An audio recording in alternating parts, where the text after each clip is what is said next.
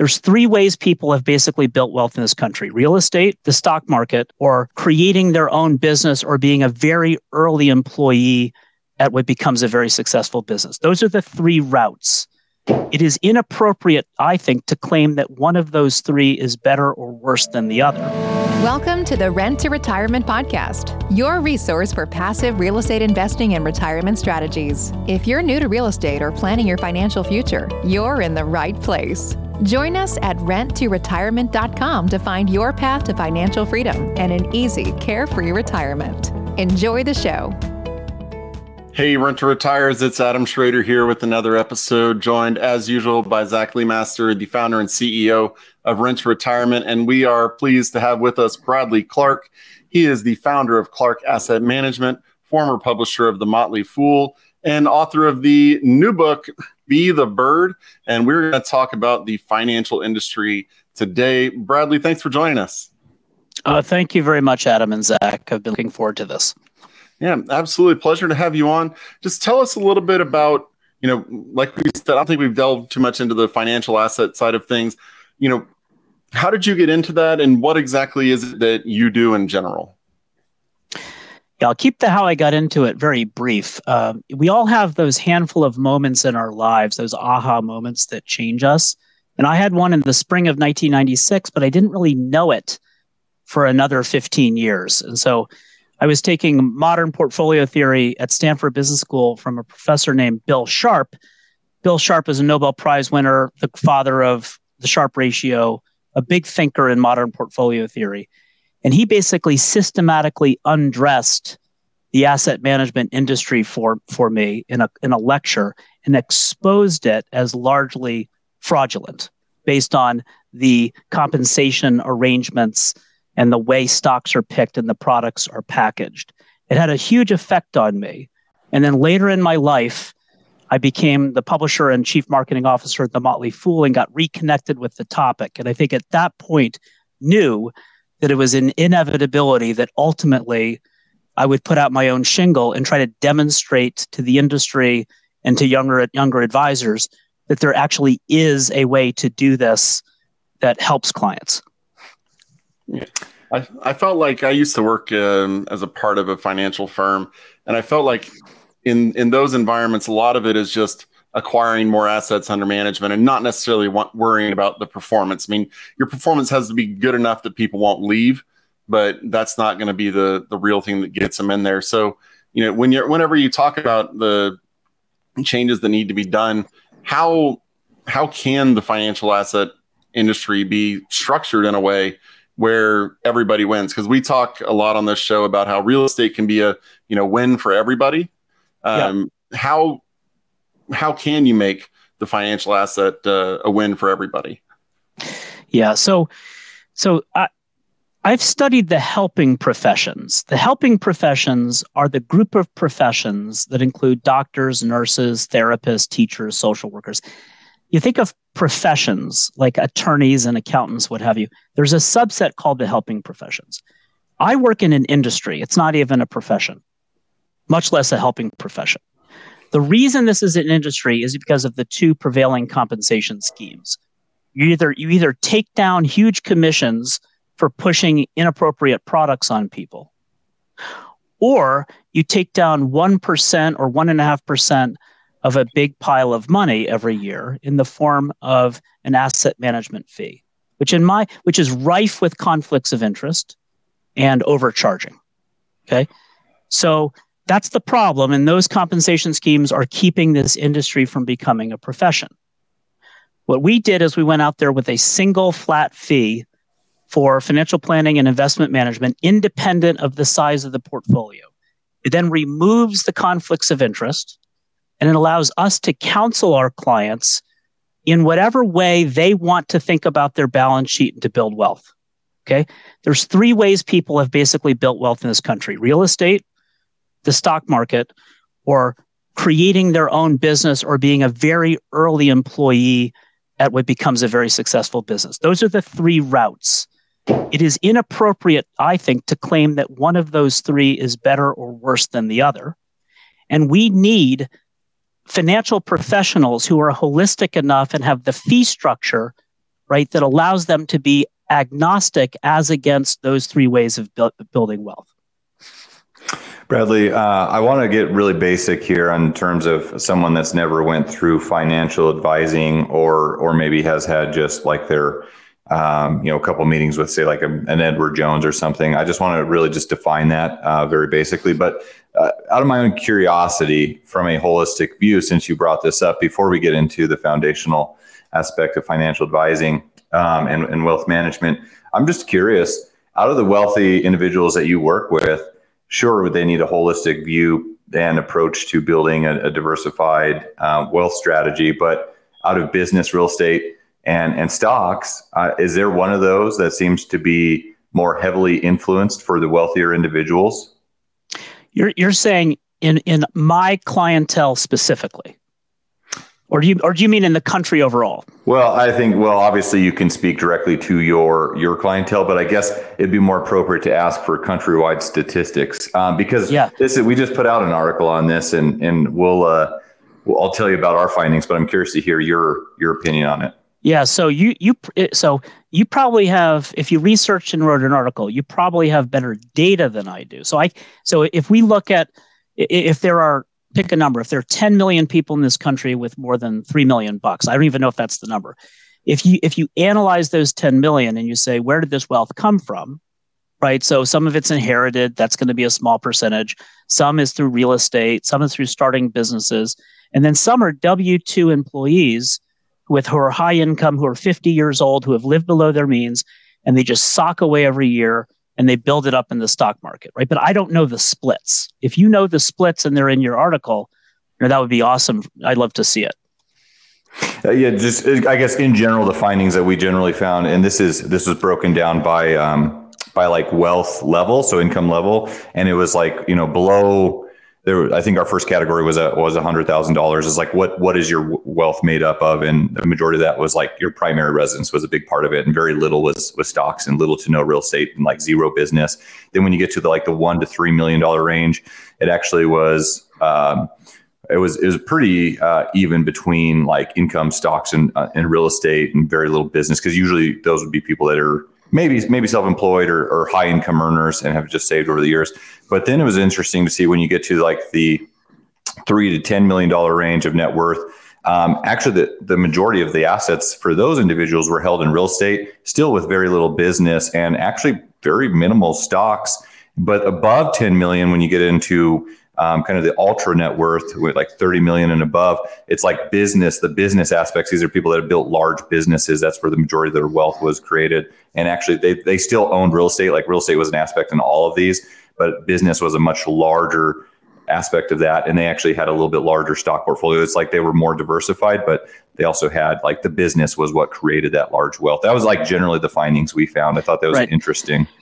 It's it's very it's very interesting. The the three to ten surprises me a little bit, depending on the numbers. If what you're saying for the typical person with six million that it's almost all real estate, I mean that's certainly not been my experience. But but my client base is obviously going to be skewed versus you know the the the the, the broader the, the you know the broader data in the United States, right? Because because our services are financial planning and investment management. And what we mean by investment management is stocks and bonds. So somebody who who has 99 95% of their assets in real estate and loves investing in real estate and not the stock market is unlikely to hire us. But if, but but but if they have 3 million in real estate and 3 million in a stock portfolio, then they're very likely to hire us and then we can incorporate what they're doing in real estate kind of into the broader financial plan. Yeah, and we didn't we didn't extrapolate out age ranges in that, and I think that would be extremely important as well, um, because I, I, think depending on where like where you're looking at with age ranges, like for example, I think both in and I'm I'm not a huge fan of stocks. I don't do any stock investing, and I don't know. I don't know stocks. Uh, um, you know, this is obviously a real estate specific show, but if just kind of looking at this um, from you know our perspective, it's like if you just invested, I mean, even in like a handful of houses or even some some generally good stocks for a long period of time, um, but it's certainly in real estate in the right locations where there's strong appreciation. Like it's not difficult to get to that that three to ten million dollar range over a lifetime. The goal, right. obviously, would be to expedite that. Um, so that's one thing we didn't extrapolate out was age ranges. But let's we got a little off topic. I was just curious to pick your brain on that. But I want to get back to like the financial advising aspect of this, um, and certainly we'll get into like your specific um, business. I think that's very interesting how you've taken a different approach on this. But generally speaking, we most people I think they're we, we, we haven't had a financial advisor on yet, but I think most people's experience with financial advice is like I was, like I mentioned, just someone walking into an Edward Jones or having like an individual uh, financial advisor that maybe gives them a general, uh, generic, uh, vanilla plan of here's where your age is, here's your risk threshold, here's how much you can, you know. But can you just define like what is for someone that's never had any, who doesn't know what like a financial advisors do or really hasn't gone through that? Just give us a breakdown of fundamentally what like what is that profession and generally what are they trying to help people accomplish for sure so if you so to keep it extremely simple when i hear the word financial advisor two subservices come to mind that doesn't mean that every financial advisor office offers both subservices but but the two subservices are investment management and financial planning. If most financial advisors are focused on investment management. And you could argue that's because it is easier to stick somebody in a 60 40 portfolio and because they're paid a percentage of the assets that that is the dominant orientation over the past 30 years or so a bunch of there's been a lot of progress in financial planning so there's now a credential called the cfp certified financial planner. There's 80,000 of them. Now, more than ever, you can actually get a decent or more than decent financial plan, right? And so that's basically everything else. So that's when do you want to retire? How much risk should you take? Uh, do you have insurance gaps? Uh, are you optimizing your social security? If you have a kid, how much life insurance do, should you have? How much can you afford to spend? Are you saving in the right vehicles? It's basically everything else. And the irony is that the value tends to actually be in the financial planning, but the way the services are, are priced and charged is off of the portfolio. And, and how does pricing work? Can you break that down too? I don't think a lot of people understand that. Yeah. So the dot. So it used to be, if you think about a stockbroker, a stockbroker in old school stockbroker would earn a commission every time they bought or sold you in or out of something. And there was tremendous incentive to churn accounts to generate commissions. That still exists, but not as much of it. So now the shift has been to something called the AUM model, which is instead is somebody's going to charge you one or one and a half percent of the assets under management, AUM, assets under management. So if you have 500 grand and you go to your Edward Jones guy and he's like, okay, it's 1.5%, that's 7,500 bucks a year for the half million for them to, to buy some securities for you and sell them or manage that. Now, as the assets grow, their fee grows with the assets. And at first blush, that seems smart because incent- incentives are aligned. But where it gets subtle is I certainly don't believe that that Edwards Jones guy or anybody can outguess what the stock market's going to do or pick individual stocks.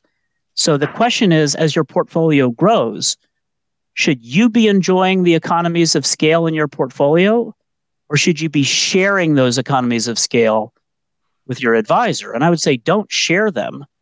The other problem here is the conflicts of interest because if once that Edward Jones guy gets your cat, gets your investment, if you then say, "Hey, I'm thinking about, you know, uh, buying a piece of investment real estate," now that Edward Jones guy has a massive built-in conflict of interest there because if he agrees with you that you should go buy this house or whatever, he's basically taking money out of his pocket. Now he may be the nicest guy in the world and the most ethical. The troubling things about conflicts of interest is that our brain, that we have blind spots in our brains where we can't even see the effects that they have on us. That's troubling. Yeah, no, I, I think that's. Uh, thank you for breaking that down. You did an excellent job on that, and and the this the psychology behind it is is extremely important to understand because certainly financial advice is is good, Um, but I think one one point I always try to mention is when I'm seeking financial advice or any advice in my life in any aspect, I like to take advice from people who actually are doing it themselves and are at a better place place than me. Um, so so certainly what you mentioned about like the conflict of interest with yeah. If, and, and I hear this, we hear this a lot. It's not a lot, but sometimes people are like, well, my financial advisor says I shouldn't buy real estate because I wanted to do this. And it's like, well, yeah, because they're compensated based on you keeping your money with them in the stocks, right? But you need to, no one's going to look out for your money in your, your financial planning more than you will yourself. It's, it's your capital. And so you need to take some sort of accountability there. But ultimately, I do encourage people to look for professionals. I mean, people like you, Bradley, who have been successful, but and, and this is with any aspect of life that are people that are in the place that you want to be. Why would I be taking financial advice from someone that if I want to invest in real estate and do these other things that they have no knowledge of, um, or that I'm already ahead of financially uh, in, in where I'm at? So just just something to think about. But Adam's going to stop me from getting too far down on my soapbox with this. So before we got started talking and recording, um, we mentioned the four percent rule, which is one of the things that um, you said there was a study that showed. What are some of the common you know you hear about things like you know your age should correspond or correlate with the bonds you hold and all that. There are a lot of those kind of general advice you hear out there. Are there any that hold more true than others? And are there any that you know people have heard that you know of that are just absolute garbage? Wow. Yeah. Um, there are some. I mean i don't know where to start but i'll keep it very brief. I'll, let me just pick on the two that you mentioned so your age in bonds, um, I think, is losing steam. So it used to be that the rule of thumb was just your age in bonds. So if you're 25, you have 75% in stocks, 25% in bonds. And then when you're 75, by the time you're 75, that has inverted. Okay. So fine, it kind of makes some sense, but but there's been so much thinking sense and so much emphasis on something called sequence of returns risk. Right? So let's say may, let's let's say that you're investing in real estate. It doesn't matter what you're investing in, but you retire at 55. Well, you're not going to claim Social Security, let's say, till 70 to maximize the benefit. So there's a there's a kind of a vulnerable window there of 15 years. If your real estate empire is robust enough and you have very predictable cash flow that you already have built, then you're laughing. You, you've you've got all that passive income. If you're not that person, then then you you're going to have to spend some of your assets over those 15 years to get you to social security. Once you've got social and the real estate is there and the dividends are there you're, you're arguably you're in fat city. During that more vulnerable period you are particularly subject to sequence of returns risk if you're involved with stocks. So to ameliorate sequence of returns risk people have have said, look, let's t- let's swing for the fences in our 20s, 30s, and 40s. Let's take some risk off the table to, to so we can sail through sequence of returns risk. And then when we emerge in our 70s on the back end of it, just let the stock portion run. Right. And, and so it's a more dynamic and powerful view of asset allocation over someone's life right than than than, than that old you know percentage in bonds. And i will say even though i'm not a real estate investing expert if i have a client with million dollars of real estate at the end of the day that's just another asset. And so we have to look at that. Is it leverage? Is it not leverage? Is it risky or is it less risky? Should we think of it as more of a bond? Should we think of it as more of stock or 50-50 how variable are the cash flows? Like all of that can be incorp can and should be incorporated into what's happening on the stock and bond side right? Your other example go ahead zach.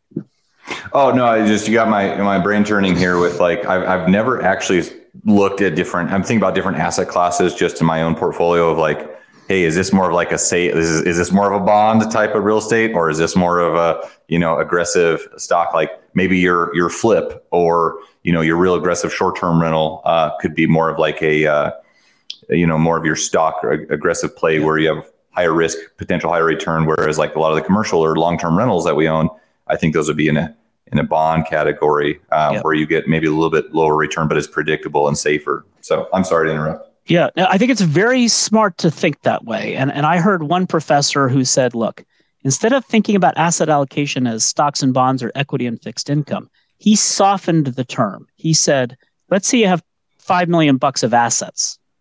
Doesn't matter what they are. It could be real estate, it could be stocks, it could be bonds, it could be cash. What portion are in equity like investments? Which, which to your point, Zach, could include the flips and the more speculative stuff that you're doing and which what portion is in bond like assets and you could shoehorn into that commercial real estate so he's offering a broader frame on thinking about assets very powerful so so now it's no longer okay we're real estate investments and your stocks and bonds and this other person is x it kind of uh, is an umbrella it, it, it kind of transcends all of that and it just says let's start looking at assets on whether they're more equity like or fixed income like. And that's powerful. Yeah, it's very interesting. I would say that the majority of our listeners are are diversified across multiple asset classes. Um, certainly, they if I, I, think vast majority of people have retirement uh, accounts set up and things like this. Not everyone is as aggressive as say me, who is only real estate because, um, because that's what we know. Um, also, we have you know the business side, which is you know, um, as you mentioned, that's that's the investment, uh, the third investment way uh, as well. But let me ask you this because this is something. This is uh, something I remember that stands out. It's been uh, you know, over a decade since I've had any sort of like fr- from a financial planning standpoint of someone that's like in that that category or that profession that's really um, identified as a financial planner, telling you like when to buy stocks and things like this. But um, I remember going through that. Um, meeting where he was showing me a graph and he said, okay, like year 65 or whatever, which I was like, well, I don't want to retire at 65. I want to retire earlier. He's like, whatever day you want to retire, you need to have more, more bonds. He's like, okay, if you have this amount of money, you can anticipate a, and maybe there's a term for this, I forget, but you can have this like safe return. Like this is what you would expect your, your portfolio to produce. And it was like three and a half percent or something like this, at least at that point in time. Um, and I'm looking, I'm thinking about this going, man, and this is after many years of like, okay, inflation and future potential. I was like, I would need millions and millions of dollars to retire at what I would be comfortable with at three and a half percent. And I know it's, I know it's a mix and you kind of talked about this with the 75, 25 rule, but can, can you just a lot, like give us your opinion on that at all, as far as like what kind of the standard expectation is and, and how you think about like retirement in general with these type of assets and what kind of expected return um, you, you see a lot with a lot of your clients? Sure. So that was kind of a shotgun answer no, question no, it, with a lot of different. It, I apologize. It, it's helpful. Let me define a couple of terms. Um, expected return to me says you own an investment of any kind, and what what are you expecting to return from that specific investment? Now you can extrapolate that to say you own 20 different investments. And so let's look at the weight average, the weighted average blended expected return across all of the assets. Expected return is not a guarantee of return.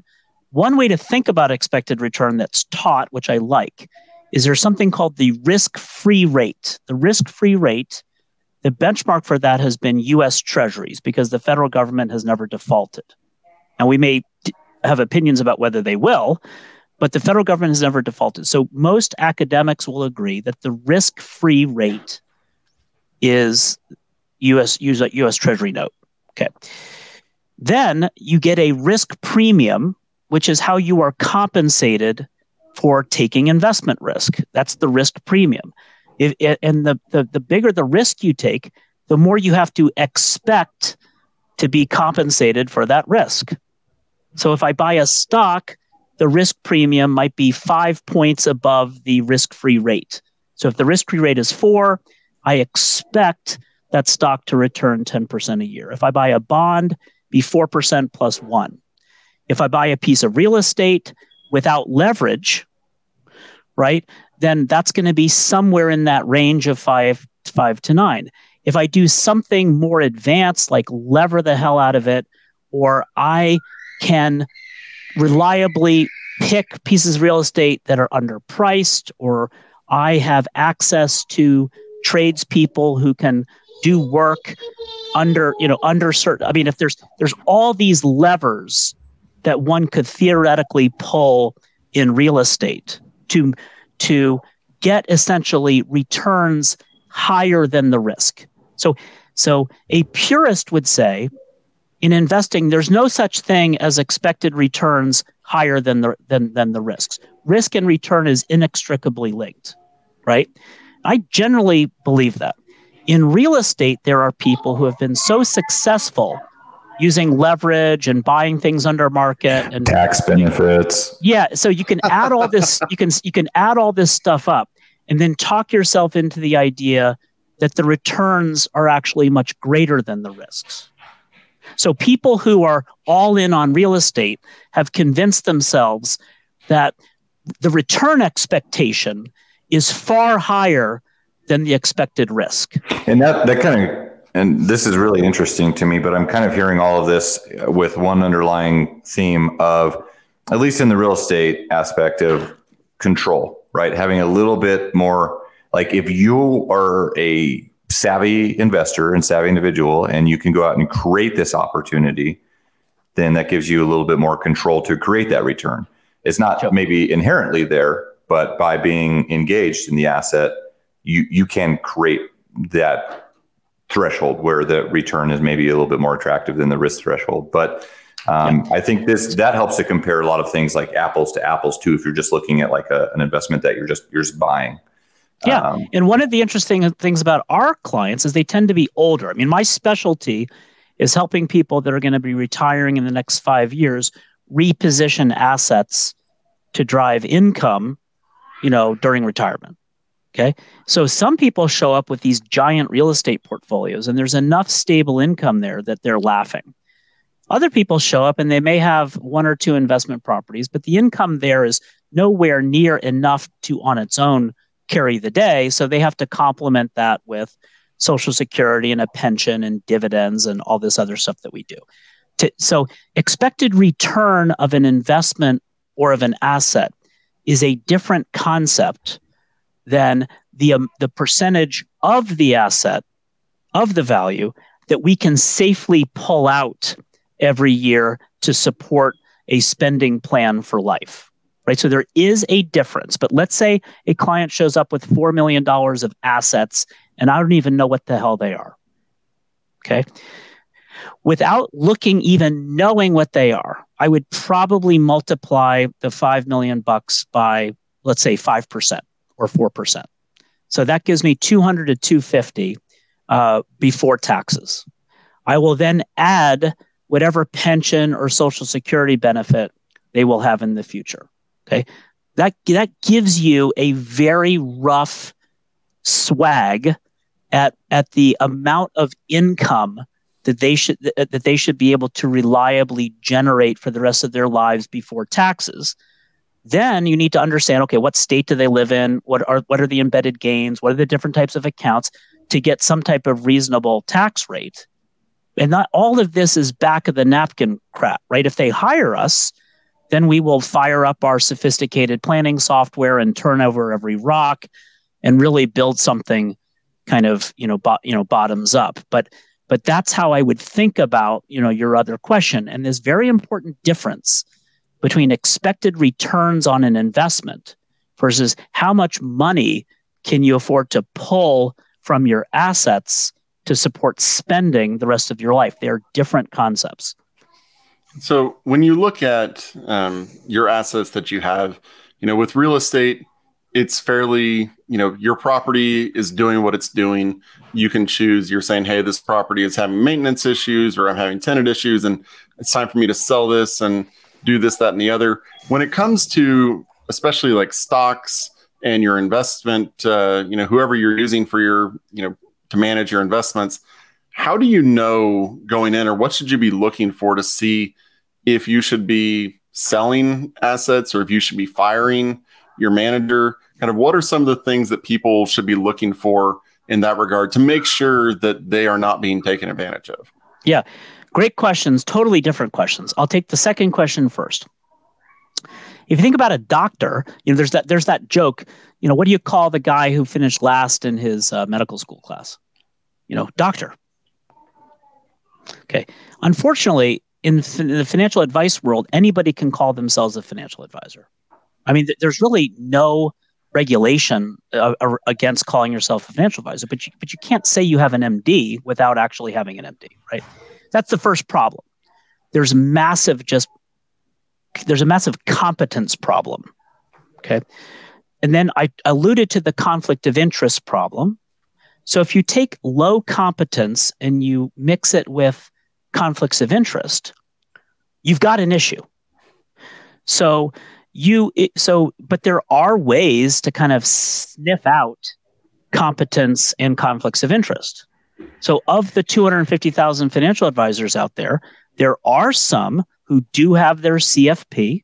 There are some that do charge a flat fee. I mean, they exist, right? So you can screen out 90 or 95% of the noise if you care to do it. On your first question, which is like, when do you know to buy or sell or all these things? To me, that's a almost philosophical or religious question, right? There are two different belief systems out there when it comes to participating in the stock market. One of them, and the one I prefer, is best captured by the brand and firm Vanguard.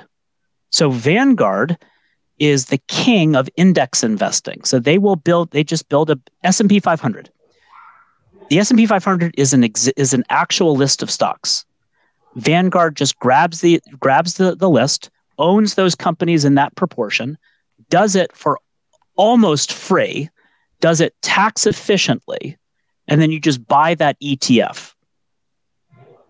But for every one of those, there's a piece of junk that may own 500 random large stocks purportedly chosen by an expert that's no better than a chimpanzee that's charging 50 or 80 times as much as Vanguard is. So if your advisor has put you in the piece of junk, then you should swap it out with the Vanguard ETF. That's what I believe. The other religion believes that smart people who do enough research and have enough skills can predictably outperform the stock market. Unfortunately, the evidence is not there. And even Warren Buffett, who has 150 billion, is on record saying that hedge funds are bullshit and that his clients, he, he, he would advise all Americans if they're going to participate in the stock market to just buy the S&P 500 from Vanguard. Yeah, and there's a lot of a lot that goes into that, right? Like, why is the average person, if you even an educated individual, not not outperforming? Uh, but there's a lot of like timing is a huge emotions, individuals, um, you know, different different life life cir- circumstances. I mean, it's just I. Adam, I forget who the guy was that we interviewed um, not too long ago that talked about this. Actually, no, it was uh, Keith um, Weinhold uh, that talked about the seven different ways that, uh, or the seven different things that come into effect when you're, you know, decision making and stock buying, and that's that's re- leading to why people are not outpacing yeah. the market as they. Well, there, there there's a there's a lot of sabotage, self sabotage. Like you cannot afford to blink. So, like I had, you know, I had a couple clients who blinked in March of 2020. So COVID hit, stocks were down 30%, but only for a couple of weeks. He blinked I begged him not to blink. He was my only client that blinked. We sold a couple million dollars of stock and immediately rebounded. And he, you know, has he essentially lost a million dollars by blinking. Okay. So if you're going to participate in the stock market, you can't blink. You have to ignore the volatility. You need to trust in risk taking and entrepreneurship around the globe and stick it in that box and then take it out 30 years later and don't allow what is happening in the news or what your neighbor is saying or claiming to make you blink. Yeah. yeah. A lot of a lot of emotions there, emotional turbulence, and there, there's always something. Um, you know, that's that's obviously a lot of the, a lot of the fluctuation we see in the market is is due to emotional influence in, in the media, right? With just different things going on, just in in general. But uh, Bradley, do you do you only work with high net worth individuals? I mean, what's I'm just kind of curious your your typical um, yep. demographic so for clientele. I, well, right. So I don't I don't have a policy that says I only work with high net individuals, but our fee structure tends to result in that. So we charge ninety five hundred dollars per year per client, per client household. So if it's a husband and a wife, we're not going to double dip. It's $9,500 per year. Okay. So for that, you get financial planning and investment management. If you've got half a million bucks, that's 2%. So next to the Edward Jones guy, I may be more expensive. He may be at 1.5%. If you've got 5 million bucks and you're paying the 9500, then we're a huge bargain. So so so we're very idealistic. We're one of the only firms out there in the market with a single fixed flat fee for these services. That's that has mm-hmm. that has tended to attract larger portfolios. The people who tend to have larger portfolios tend to be older. And so when I recognized that this is what was happening, I I I, I bet the firm on becoming true experts in retirement income planning. And so that's the special sauce, right? So we're experts in Roth conversions and income floors and bond ladders and withdrawal sequencing and tax planning, like all these things that this that people need. And, but I didn't set out for that. I set out being idealistic around the fee, and then I ended up backing into the target demographic. Mm-hmm. Yeah, I thanks for defining that. And I guess and that's just happened naturally from um, you know the the clients that are attracted to your services. So that's interesting. I guess my my question to you, well, would you? I want to talk about the income floor, but be, before we do that, can you speak to some, just something about like you know what what have you seen just in general? This doesn't need to be real specific, but just out of curiosity, like with the, clients that you're working with that have been successful and are in a good position to retire whether that's financially or uh, well obviously financially but maybe even earlier than they anticipated like what what are some common things that you see these wealthy people doing uh, throughout their lives um, that has led them to be successful where they're at now yeah i mean i this is going to sound so trite but i i do think that people who start early and who know that living who, who know that living below their means matters and who have the uh, fortitude or emotional intelligence or whatever is required to actually live below their means. So whether it's 5, 10, 15, 20% that you're able to save from your income and invest.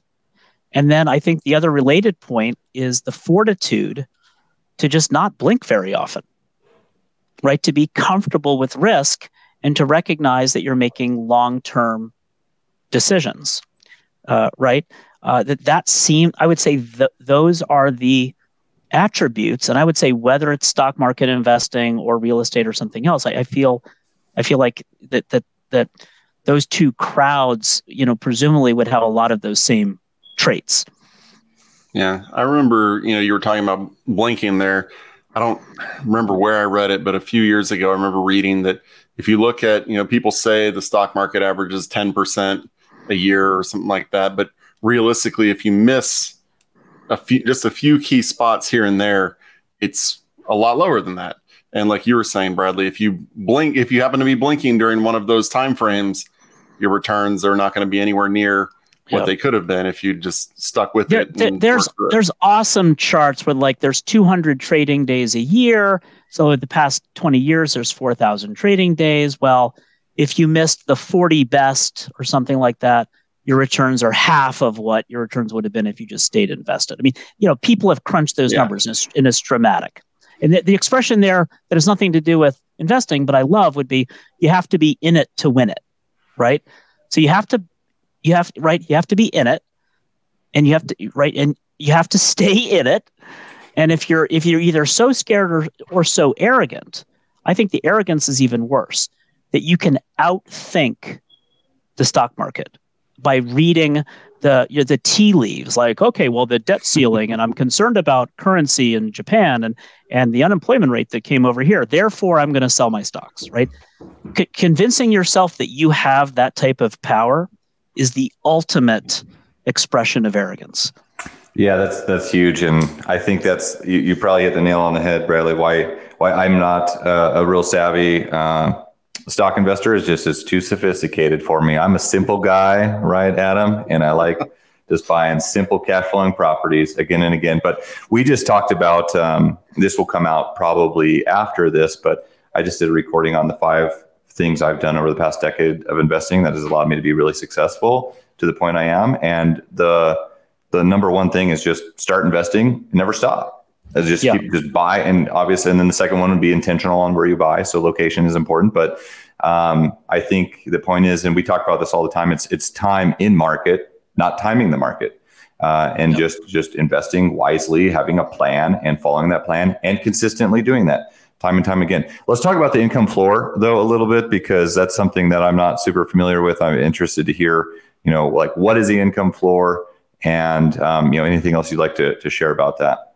No, I'm glad we're going to get a chance to talk about this because I would argue that cash flows from commercial real estate, cash flows from the portion of your real estate holdings that are the safer portions of the real estate holdings. Those cash flows definitely could be someone's income floor or be a component of an income floor. So here's the aha. You know, Einstein said we should keep things as simple as possible, but no simpler. My industry is guilty of making, in this dimension, things too simple, which is how risk tolerant is an individual investor? I don't care if it's, again, stocks, bonds, real estate, whatever how much risk should an individual investor take? The amount that lets that, them sleep at night? That that question is a little bit baffling, and it has baffled the uh, financial advice industry. So, so in any case, I think what some thinkers did about 20 years ago is they said it's the wrong question. All of us, almost all of us, are carrying around two different um, uh, relationships with risk. When it comes to our non discretionary spend, right, our groceries, keeping the lights on, everything else, most of us, if not the vast majority of us, are not risk risk tolerant, especially when we think about stopping working and having you know cash flow in retirement right? So we're risk averse with respect to the amount that we spend on non discretionary items. However, we are perfectly comfortable with risk for the assets that are used to spend on uh, more discretionary things. Like if we want to go to Tuscany every year for three weeks, but it turns out we can only go every other year, and in the down years we go to Florida for for for a week, like your life is not over right? But but if you cannot maintain your core lifestyle each month in retirement that you've uh, uh gotten used to, that's kind of disappointing. If you can't pay for your grandchildren's education or you can't Lee endow a chair at your alma mater, eh, okay, it didn't work out, but you need to be able to, you know, uh, buy clothes and groceries. You get, you guys get the the distinction. Okay, yeah. so so so so the industry has failed because it has failed to understand all of us are walking around with these two different relationships with risk. Enter the income floor. So if you come to me with 5 million bucks of anything and we do a financial plan and we look at your spending and we say you want to retire at 55, you're not going to take social security till 70, you you maybe have a pension but maybe it's small. There's generally a gap that we need to finance. Okay? So, so that so that you have line of sight into the cash flows and that they're predictable and safe to finance your needs. A lot of the successful people that are listening to you are have a massive head start on this, you could argue, because if they have enough safe real estate that's throwing off enough cash, they already basically have their income floor lined up or locked in. But but uh, a lot of people don't have that, or they may have enough from the real estate to do half of the floor, right? So for those people, we have different techniques, different types of products, ETFs, you know, income annuities, different things that we can use to to uh, different Lego pieces to round out your income floor. And then with the rest of the assets, we just we just we, we just take a lot of risk, right? So, so the rest of the assets are in stocks, or maybe in your world, it would be in more speculative real estate. And we use the risk assets to keep up with inflation, to finance the wants and wishes, right? To finance legacy to our kids. And, and so part of this is functional, part of this is mental accounting, but in a very positive way. That'll, so if you have a robust income floor, no matter what the components are, that really helps you shift your mindset from an accumulation mindset when you're working to a decumulation mindset, which is beginning to live off of your assets in retirement. So, would it be appropriate to say an income floor is basically like the baseline residual yeah. income you need to maintain the lifestyle that you want? Yeah, and you could yes, and you well to to to maintain the portion of the lifestyle that you regard as needs because you may want a lifestyle that includes $80,000 of travel. But I doubt mo- most of my clients do not equate a dollar of travel as a dollar of groceries. Right? They're going to say the groceries are needs, the travel is a want. Right? That distinction is important. They're both in your ideal lifestyle, right? But do you, do you see the the distinction? Yeah, and I think this this is interesting to me because I'm tying it back to your previous point about um, you know the the successful people that you work with that you've seen over the years have have maintained or been conscious about living below their means and maintaining a level of of lifestyle that is still you know productive and, and makes them happy, but not not doing what we call this this income creep thing um, or this lifestyle creep where you you you earn a little bit more money and then you spend a little bit more and then you earn a little bit more and you spend a little bit more. And um, I think a lot of us in, in America, at least, are guilty of that, uh, which which can be challenging to really like get ahead and yep. and create financial independence. But Adam and I are actually just after this. This is a lot of good nuggets of knowledge you're leaving us with, Bradley, because we are going to record an episode specifically on thinking about risk and how to take risk. Because I would argue that every action you take financially uh, has risk associated with it, including including inaction on, on not doing anything inflation and everything else is economics is happening, whether you're taking action or not. So, all very interesting things to hear about. Yeah, the, I actually have a chapter in my book about about this, and I don't know if you've ever studied what a chief risk officer does for a corporation, but they maintain something called a risk register. And I agree with you that, like holding bonds, you could say is not risky. However, you're now ex- bonds don't do well against as a hedge against inflation. Real estate and stocks are the only two proven cost-effective inflation hedges. You got a bunch of people waving their arms about gold and all this other stuff, but it's really stocks and real estate are the inflation hedges available that are cost effective and addressable. So when you make the decision to take risk assets off the balance sheet and replace them with cash or bonds, you're just toggling from market risk to inflation risk. And you're now exposing your balance sheet to inflation. So there is a bit of pick your poison. And I do agree with you. It's not just the risk of inaction, but any action you take could reduce one risk and increase another. And so I've increasingly thought about our role as being the ch- chief risk officer in our clients' lives, where we can look dispassionately or clinically at this register of risks and then help with the strategies for each one, recognizing that you're not going to eliminate all of them.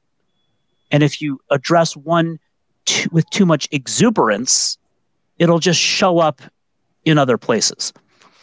That's interesting. Well, and I have to ask before Adam wraps this up here, but um, where, where, does crypto fit into any of this, or or at all? I'm just crypto I'm just curious. anything, Zach? we get asked about it. I mean, and we got the like digital. I mean, is that is that a space you even like talk about at all, or no? So so so we really don't. I mean, I personally have not kept up with it. I it's too new to have any data on like how does it correlate or not correlate with other asset classes. It's so interesting. You can hear you can find any theory you want. Uh, we don't uh, put it in any of our investment models. Some of our clients have it. If they ask us about it, I mean, I, one of the guys on my team did write up a short one sheeter that kind of summarizes how different people are talking about crypto. I guess I would say uh, what, what we care about is diversification, right? So we, we are taught as financial advisors, and I'm sure you think about this in real estate. In a, if you own a million dollars of stock, if any one stock, any single stock represents more than 10% of that million, if you're working with a financial advisor, they, they should say, okay, that's a concentrated position. Let's talk about it. Okay. And so maybe in real estate, you know, you guys have the same concept. I don't know, right? But but diversification is important. And so and so we in, in my book, I also talk about core and explore as an investment philosophy. And you could think about that in real estate too. So so core and explore might be let's take 80% of our assets and invest them in a broadly diversified index fund from Vanguard, or in your world, let's have a bunch of commercial real estate properties. That's the core of the portfolio. Now, around the edges, let's explore with different ideas. And if a client to, to me of mine says, okay, it's 80 20 core and explore, and within the 20, one of my explorations is crypto, and another one is angel investing, and another one is what private equity or something. It's like knock yourself out. Even if it goes to zero, it's not going to have a material effect you know, on the portfolio. But you're, I don't gambling money, right? Yeah, what, yeah. yeah, some people call that their Vegas account. But yeah. uh, one of my favorite lines is my crystal ball is still hazy. So if, if one of my clients tries to come to me and ask me if they should buy crypto, I'm not going to get. I'm just not going to get sucked into giving an opinion. Does that make sense? Yeah. Especially whenever there's so many different crypto coins out there and you never know what's going to win and all of that fun stuff. Yeah, it's I would agree that it's uh, completely Vegas money and just uh, invest what you're willing to lose in crypto is my yeah. uh, is what I would say about that. But I'm also yeah. not a financial advisor or planner. So Bradley, I really want to thank you for joining us today. The website for everybody is bradleyclark.com. That's bradleyclark.com. Again, Bradley is the founder of Clark Asset Management, former publisher of The Motley Fool, and he has his new book, Be the Bird. Um, Bradley, would you mind just giving us a, a quick one minute rundown of what uh, what Be the Bird is? Yeah, well, it started as just another book about retirement planning, and then I after I wrote it, I'm like, does anybody even care? There's thousands of these. So it ended up actually being a book about confidence, and I explored. I'm not a PhD in psychology, but I really interviewed a bunch of people and I read voraciously, and it turns out that confidence decay, peaks generally at 55 or 60 in general because we, we have we have all this cash flow coming in. We're still fit. We feel powerful. We feel in control. It, it turns out confidence decays can decay after that because our bodies are breaking down and our minds break down. Uh, if if we were the leader of a big organization and now we've retired and they and we don't have the validation or the power or whatever and i and because I serve people that are segueing into retirement, it fascinated me. So I dug into all this stuff around the power of positive psychology and the power of optimism and habit and all those things. So this is a book about how to achieve and maintain the feeling of relaxed confidence in your financial life for for life. And then below that includes a powerful financial architecture, but also some powerful ideas from other disciplines like psychology and life coaching and, other things. We'll have to have you back, Bradley, to talk about the psychology of retirement because it's something that so many people are striving for, especially early retirement in this case, and creating, taking control of your financial picture. But you know, it, I think it's an interest, interesting thing to explore the personal development and mindset that happens when when you actually achieve that, and then and then what? Um, you know, typically we found the people that are driven to to achieve early retirement just go on to do bigger and better things. Uh, and it's just like it's just a concept, you know. It's interesting, but. Yeah. All right. Well, everybody, you can check that out at bradleyclark.com. If you want to check out some uh, potential investment properties to add into your uh, plan, you can check us out at renttoretirement.com. That's renttoretirement.com.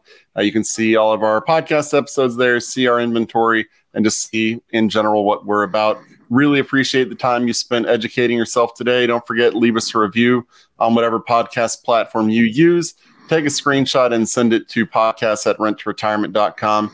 and we will get a gift card sent out to you as a thank you and enter you in a $500 closing cost credit giveaway that we'll be doing on July 1st of 2023. Again, thank you so much for joining us, and we'll talk to you on the next episode.